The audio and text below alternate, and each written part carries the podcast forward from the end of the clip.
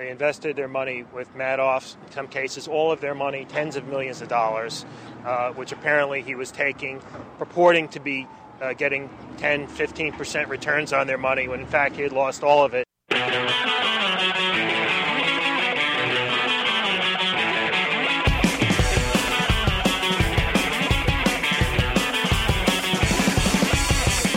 Hello and welcome to NPR's Planet Money. I'm Adam Davidson. And I'm Laura Conaway. It's about 3:35 p.m. on Monday, December 15th, here in New York, where everyone is just absolutely fascinated with this tale of Bernie Madoff. I know I definitely am. It's on all the front pages everywhere. And our theme this week so happens to be the mysterious world of hedge funds. Now, for those of you not obsessively reading the Wall Street Journal, like we are here at Planet Money, uh, we're on this theme of hedge funds because of this shocking story. Uh, Bernard Madoff is the 70 year old investment manager who really has been the very definition of respectability and trust, just seen as the most solid of solid Wall Street investors until last week, according to reports, he allegedly fessed to his sons, and then his sons called the FBI. He said that he has been running a giant Ponzi scheme that has lost something like $50 billion. Ooh, more on that in a little bit.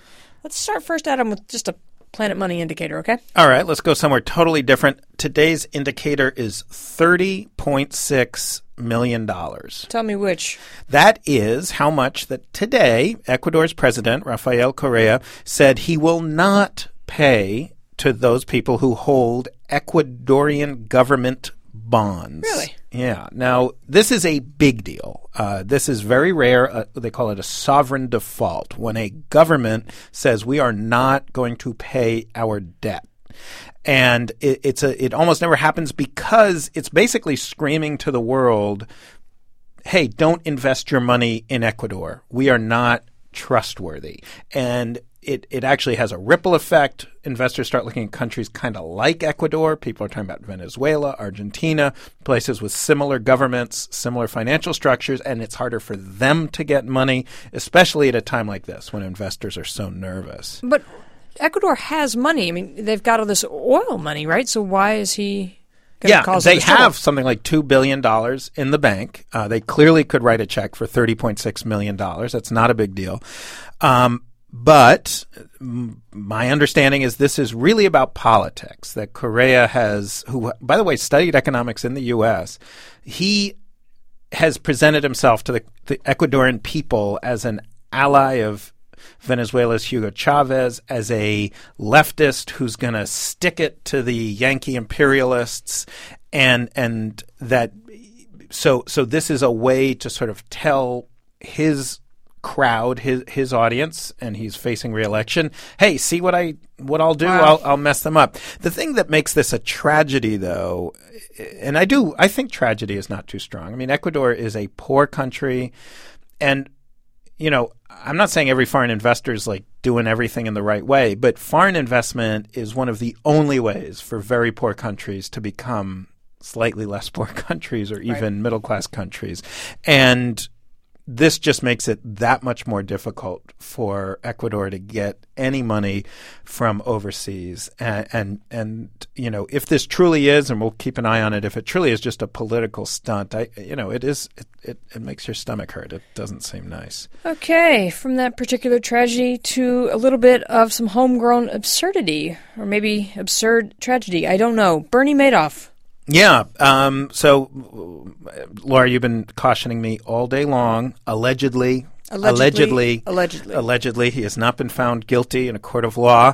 Um, but uh, so, so one thing that struck me as kind of nutty on on the face of it is how did a guy run around convincing lots and lots of very wealthy, very sophisticated people to give him billions of dollars that he sort of squandered. It occurred to me that for people who don't know the world of New York hedge funds, which I've gotten to know a little bit, it, it, it's helpful to kind of set the stage to help us understand the world that Bernie Madoff comes from. And one of the things you have to know about hedge funds that you've been teaching me, Adam, is that you might think a hedge fund is all about hedging, but they're not, right? Right. I mean, it, it, this is one of the big misnomers with hedge funds. Um, I think some of the big first ones were, were, the idea was you hedge your risk so, so that if you have a lot of money in you know financial stocks, you have some hedge.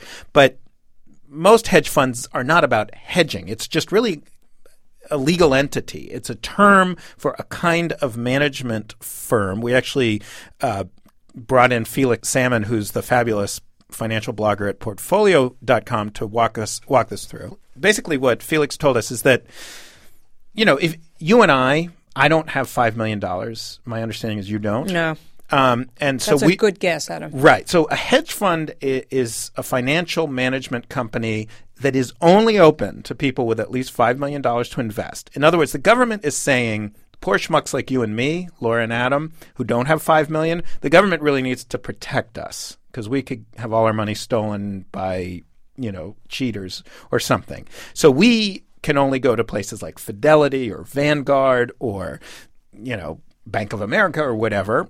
And and those institutions that serve us, the great unwashed, have a lot of government regulation, a lot of oversight. They're very carefully watched. A hedge fund, the very idea is the only people investing there are so rich that they could lose their money, so they're very much unregulated. They are, I mean, basically, when you hear hedge fund, you should think that is an unregulated money manager, no more, no less. And anyone can open a hedge fund, as I say. The, the difficult thing is persuading people to invest in you and with you.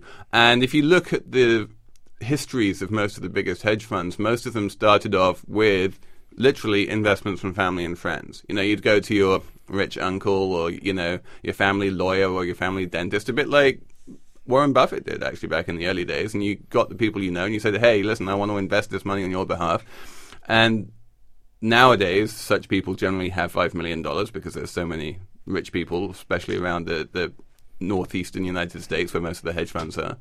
And you find a few people with enough money to be able to invest in hedge funds, and you start off with a few million bucks and uh, you just grow it from there. And for the customers, because here's the other interesting thing. I mean, I have, you know, just your standard, you know, 401k or in my case 403b mutual funds. I have some of my own other mutual funds like at Fidelity and stuff. And I get as often as I want. I can see exactly how much money I have in that account. I can see exactly what low cost index funds I am uh, I own. I can I can change those to another one whenever I feel like it.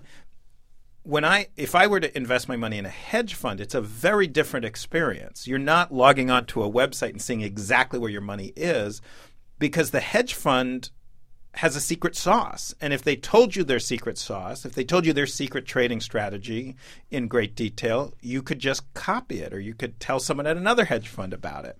Hedge funds don't only invest in nice liquid things like stocks. Your your mutual funds, what they do is they invest in stocks. And one of the markets which has actually worked reasonably well during this financial crisis has been the stock market. You can pretty much name any halfway big stock and there will be a price for it and you can get that price for it today. You can go into the market and you can buy at that price, you can sell at that price, it's a market clearing price.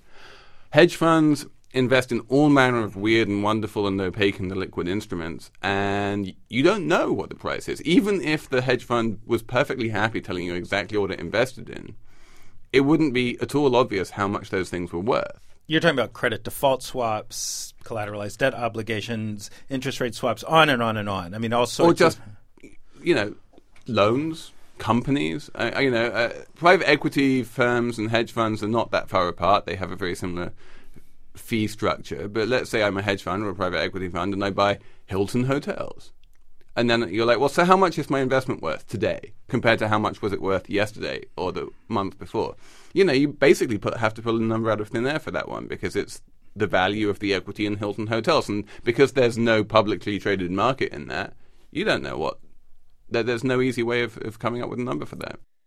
Okay, so I'm listening to Felix Salmon and I'm thinking, you are giving your money to someone and you have no idea what they're doing with it. You just hope that you're going to get some money back every so often during the year. That's it.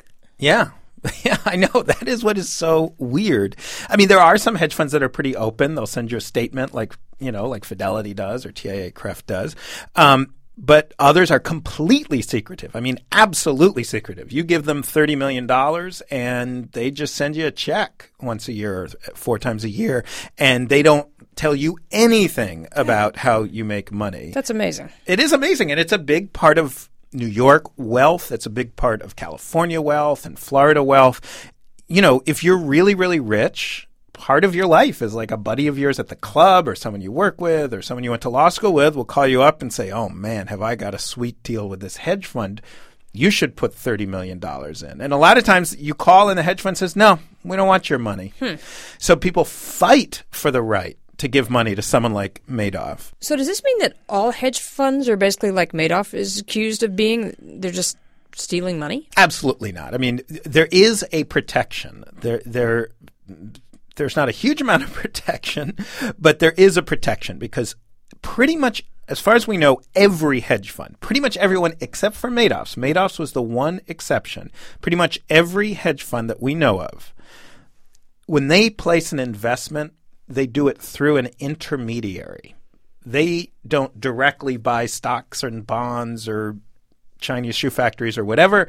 They call a primary broker, a desk at Goldman Sachs or JP Morgan at another institution. And that forces them to at least be a bit honest about how much money they have. Everything that hedge funds do goes through banks ultimately regulated banks and the banks look after the hedge funds money and you have these big auditors and the banks are lending the hedge funds money day in and day out and they won't lend the hedge fund money unless the hedge fund actually has all of the assets to borrow against. And hedge funds are very closely scrutinized by the banks, and the right, banks are very closely scrutinized by the bank regulators. And so it's very hard for a hedge fund to be a fraud. Whereas Bernie, because wait, wait, let me yeah. just—I just want to make sure that's crystal clear because this is such a crucial point that you've really brought to my attention. Any normal hedge fund whatever their strategy is, whether it's buying Russian bonds and selling, you know, Chinese shoe factories or whatever it is, yes. they themselves don't call Russia and say, "Can I have some bonds?" and then call China and say, "Let me sell it." They are they use an intermediary, exactly. usually an investment bank, bank back when there were investment and, banks, and, and those intermediaries are called prime brokers. Prime and, brokers, and the banks make lots and lots of money from what's known as their prime brokerage operations. And and so so so that is a a crucial check on on the recklessness of a hedge fund. There has to be some other outside institution like Goldman Sachs acting on their behalf. And if they're totally lying or nuts, Goldman Sachs is going to say, "Whoa, whoa, whoa, whoa, whoa! We don't want to have anything to do with this." Well, put it this way: if if I go up to Goldman Sachs and say, buy me a million shares of IBM, they'll say, sure. And they'll go out and they will take my money and buy a million shares of IBM. But if I don't have any money, they won't do that. Right. Okay. That's a much simpler way to put it. Okay. So Bernie Madoff did not call Goldman Sachs. Bernie Madoff had the great advantage of owning his own investment house, Bernard L. Madoff Investment Securities. And all of the investments that he made on behalf of his clients were traded through his own investment house. So there was no second pair of eyes looking at this. And if he turned up to, you know, and he, if he told his investors that he'd done something, they just had to take it on his word. They didn't have, they didn't know that there was any prime broker who was lending to him, who was looking at what he was doing.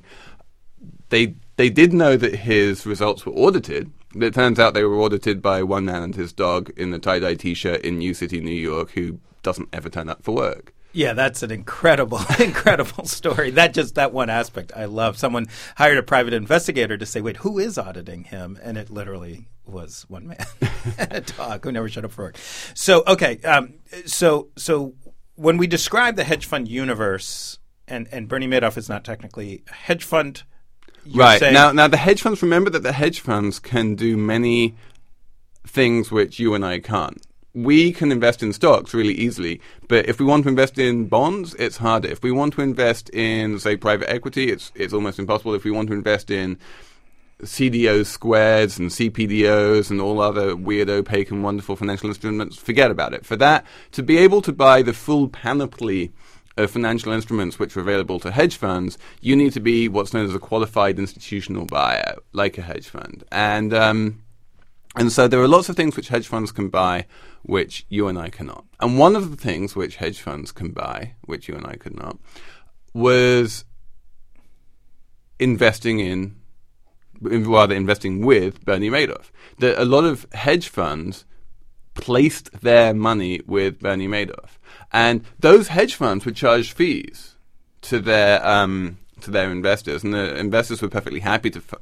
pay fees because Bernie Madoff was providing incredibly reliable returns. And amazingly and weirdly and uniquely and incomprehensibly, Bernie Madoff was not charging any kind of management fee for this. He said, "Oh, you know what? I'll do this just because it's a strategy which involves lots of trading and I'll make my money off commissions." Wow. Ah. The charge is that Madoff was taking money and he was telling everyone he was investing it in some way or another and there was nobody who could figure out what he was doing because he ran his own trading operation. It was a closed loop, the whole thing. The whole thing was a loop. There was no one outside of his little loop to look in on him. In fact, according to the reports, he had this one auditor who really was one guy in his flip flops, um, and a lot of really, really smart, but apparently, you know, fairly gullible investors Allegedly, allegedly, allegedly. So, and and you asked Felix a, a really crucial question. I thought, if indeed fifty billion dollars sort of went away, where did it go? The way that Ponzi schemes work is that the money coming in, new investments, is being used to pay the notional interest payments or, or, or, gains which are being made to the existing investors. And that's what he's accused of doing. And that's exactly he he allegedly admitted to his sons that that was what he had been doing all along. That the money went out almost as fast as it went in because although people were investing with him the whole time, he then needed to use their money to pay the people who thought that they were earning millions of dollars on their tens of millions of dollars of investments. In fact, that tens of millions of dollars didn't exist, and the money they were getting as checks every year was coming straight from the new investors who so were coming into his funds. It's already sort of steamed off the kettle. Exactly. It but it did go. I mean, the point is that he himself while he clearly profited to some insane degree, he himself did not take all the 50 billion or whatever it turns out to be. We still have a lot to learn. He was paying money out to clients. Yes, anytime you wanted to redeem money from from Bernie Madoff, he would give it to you immediately, no questions asked. So Until the, yes. seven billion dollars worth of investors all wanted to redeem their money at once, and that was when he that was when the smash came. To it sort of breaks word. the chain when a bunch of people come he forward and say, have, "Give us our money." He didn't have seven. Any one person could redeem, no problem. But when seven billion dollars worth of people all asked for their money at once, he didn't have that money. So in this scenario, who loses? The, the newest comers to the investment fund? Yes. And it's entirely possible that anyone who has made gains or has had uh, has taken money out from Bernie Madoff in the past might be asked to give some of that money back. Thank you to Felix Salmon, blogger extraordinaire with Portfolio.com. We'll be bringing you more on hedge funds all this week on the podcast and on the blog and on the radio. You can find it all at npr.org slash money. Keep listening. Keep asking questions. I'm Laura Conaway. And I'm Adam Davidson. Thank you for listening.